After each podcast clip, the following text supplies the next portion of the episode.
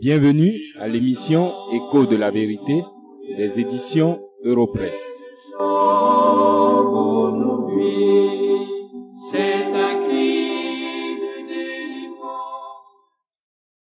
Dans les chapitres 3 et 4 de l'Épître aux Hébreux, l'auteur parle du repos de Dieu. Il avertit les destinataires et nous qui étudions ces versets aujourd'hui du danger incalculable de l'incrédulité et de l'endurcissement comme réponse à l'évangile que vous entendez. Les croyants hébreux s'étaient bien engagés dans la marche de la foi, mais ils semblaient donner des signes d'essoufflement. Ils étaient aussi entourés d'enseignements qui dévalorisaient la personne et l'œuvre du Seigneur Jésus. Ils couraient donc le danger de se détourner de Christ comme seul et unique médiateur entre Dieu et les hommes. Cette menace est toujours vivante et réelle de nos jours les églises se multiplient et compétissent sur divers terrains. Les chrétiens, pour parler des membres des différentes assemblées, sont appelés et fortement encouragés à être vivants et actifs dans les différents programmes de l'Église.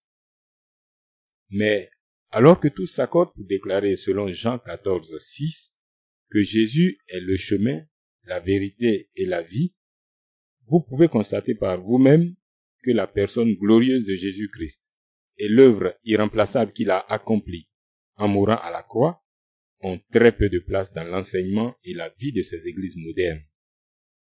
Ce qui y abonde au contraire, ce sont les injustices et frustrations, la recherche de la gloire personnelle et de la beauté de tout ce qui frappe les yeux et satisfait les sens. Ces choses montrent bien que ces hommes n'ont pas de paix et qu'ils ignorent tout du repos de Dieu. Pour prévenir ses frères d'une si grave déviation, l'auteur de l'épître aux Hébreux les appelle à ne pas suivre le mauvais exemple laissé par leur père. Le récit auquel il fait référence se trouve dans les chapitres 13 et 14 du livre de Nombre. De quoi s'agissait-il? Sur ordre de l'Éternel, Moïse envoie douze hommes, un de chaque tribu, pour explorer le pays de Canaan. Au bout de quarante jours, les explorateurs sont de retour, et voici ce qu'ils racontèrent à Moïse et au peuple. Nous sommes allés dans le pays où tu nous as envoyés. À la vérité, c'est un pays où coule le lait et le miel, et en voici les fruits. Mais le peuple qui habite ce pays est puissant. Les villes sont fortifiées, très grandes. Nous y avons vu des enfants d'Anak, c'est-à-dire des géants. Dix des douze espions et l'assemblée n'eurent pas confiance en l'Éternel et murmurèrent contre Moïse et Aaron. Alors la colère de l'Éternel s'enflamma contre eux en ces mots. Vos cadavres tomberont dans ce désert.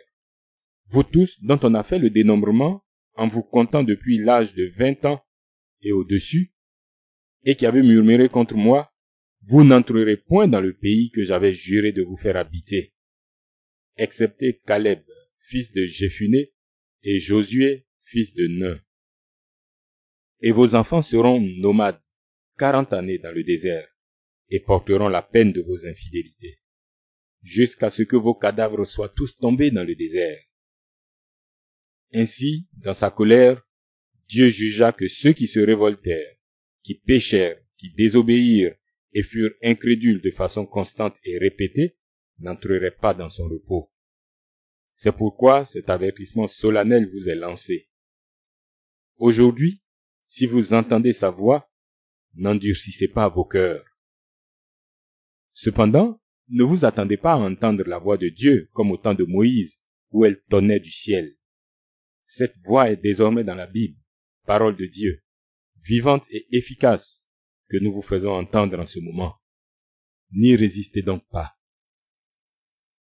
Quand mon cœur est triste devant les difficultés, quand les circonstances semblent vouloir m'écraser, et quand une épreuve me donne envie de pleurer, ma pensée s'en va vers celui qui a déclaré,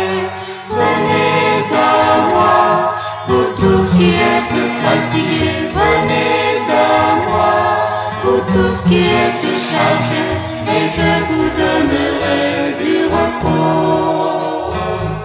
je vous donnerai du repos. Qu'est-ce que le repos de Dieu? Premièrement, ce n'est pas le repos du pays de Canaan. Josué a conduit le peuple d'Israël dans le pays de Canaan. Pendant quelque temps, le peuple s'est reposé de ses combats militaires et il a joui des bénédictions physiques et matérielles de Dieu. Mais il ne s'agissait pas du vrai repos spirituel en Christ. Ce repos n'était que symbolique. Car si Josué leur avait donné le repos, Dieu ne parlerait pas après cela d'un autre jour, comme il le fait par David dans le psaume 95. Deuxièmement, le repos de Dieu, c'est le repos de la création au septième jour. À la fin des six jours de la création, Dieu se reposa. Il est écrit, et Dieu se reposa de toutes ses œuvres le septième jour. Cela ne signifie pas que Dieu a cessé d'agir. Il se repose de son œuvre de création, mais pas de ses œuvres de providence, car dans sa providence, il agit encore aujourd'hui. Le Seigneur Jésus le déclare en Jean chapitre 5 verset 17. Mon Père agit jusqu'à présent. Moi aussi j'agis. Dans ce repos, Dieu commence à jouir de tout ce qu'il a créé. Et le récit de la Genèse fait ressortir cela. À la fin des jours précédant le sixième, il est écrit, Dieu vit que c'était bon. Pourtant, à la fin du sixième jour, après qu'il eut créé toutes choses, nous lisons, Dieu vit tout ce qu'il avait fait, et voici, c'était très bon. Je rappelle ici que c'est le sixième jour que Dieu a créé l'homme, seule créature à l'image de Dieu lui-même. De plus, cela faisait la septième fois que Dieu qualifiait de bon sa création. À la fin du sixième jour, Dieu est donc satisfait de son œuvre de création, et un sentiment d'admiration et d'enthousiasme se dégage du récit. Le septième jour de la création est le jour du repos de Dieu, et c'est dans ce jour que nous vivons, car le récit de la Genèse n'en mentionne pas la fin. Troisièmement, le repos de Dieu, c'est le repos du pécheur en Christ. Et ce repos a deux aspects. Il y a d'abord le repos présent en Christ, aujourd'hui. Dans cet état, l'homme n'est plus prisonnier de la peur et du joug des rites et des œuvres. Il se repose dans l'amour et la justice de Christ et dans son approbation par le Père. C'est ce dont parle Matthieu chapitre 11 verset 28 et Hébreu 4 verset 10. Venez à moi, vous tous qui êtes fatigués et chargés, et je vous donnerai du repos. Il y a donc un repos de sabbat, c'est-à-dire un repos de repos, réservé au peuple de Dieu. Car celui qui entre dans le repos de Dieu se repose de ses œuvres, comme Dieu s'est reposé des siennes. Il y a ensuite le repos futur et éternel dans les cieux, concernant le repos du pécheur en Christ. Lorsque nous entrerons dans la cité céleste, nous serons libres pour toujours de toute tentation, de tout doute, de toute peur et de tout péché. Lisez ce que l'apôtre Jean dit à ce sujet en Apocalypse chapitre 21 et les cinq premiers versets. Le peuple élu de Dieu pour lequel Christ mourut et qui croit en lui entre vraiment dans un repos spirituel. Le ciel, c'est la perfection et la continuation de l'œuvre divine commencée dans notre cœur lorsque Dieu nous a conduits à la foi. Savez-vous quelque chose de cette œuvre de Dieu dans le pécheur? Sommes en route sur un fragile chemin. Et parfois le doute nous prend dans sa forte main. Alors nos cœurs se serrent face au rude lendemain? Mais nous regardons à celui qui nous tend la main. Venez à moi, vous tous qui êtes fatigués,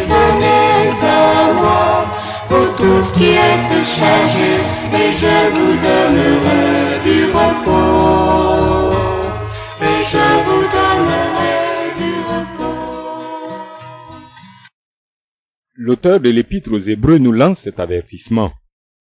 Craignons donc, tandis que la promesse d'entrer dans son repos subsiste encore, qu'aucun de vous ne paraisse être venu trop tard. Mais comment entre-t-on dans ce repos? Et qu'est-ce qui le rend si attrayant? Les pécheurs entrent dans le repos de Dieu par la foi, selon le verset 3. Pour nous qui avons cru, nous entrons dans le repos. Cette foi biblique est fondée sur une croyance véritable en Christ comme Rédempteur et Seigneur. C'est le seul Christ de l'Évangile. L'Évangile de la grâce de Dieu et non des œuvres de l'homme. L'évangile du Fils de Dieu, avec son obéissance parfaite, son expiation des péchés à notre place, sa résurrection et son intercession permanente. C'est ce même évangile que Moïse a prêché aux Israélites par des symboles, des promesses, des sacrifices et des exemples. Mais cela ne leur a servi à rien, car ils n'y ont pas cru. Jouer de ce repos, c'est se trouver là où Dieu est. Entrer dans le repos de Dieu, c'est vivre en communion intime avec Dieu, avoir du plaisir en sa présence et se savoir approuvé de lui. Ce repos n'est cependant pas synonyme d'oisiveté, mais de contentement. Et ce repos n'est pas non plus lié au temps et aux circonstances. La foi biblique par laquelle le pécheur entre dans le repos de Dieu s'accompagne toujours d'une repentance véritable et d'un renoncement aux œuvres pour mériter la faveur de Dieu et de la haine du péché et du mal. Aujourd'hui encore, le Seigneur vous appelle à entrer dans son repos. C'est un appel de compassion. Ne le méprisez cependant pas, car il ne dure pas toujours. Si vous persévérez dans la révolte et l'incrédulité, vous n'entrerez pas dans ce repos, comme ce fut le cas pour les Israélites dans le désert. Répondez donc par la foi, en vous déchargeant sur Christ de vos péchés et de votre condamnation.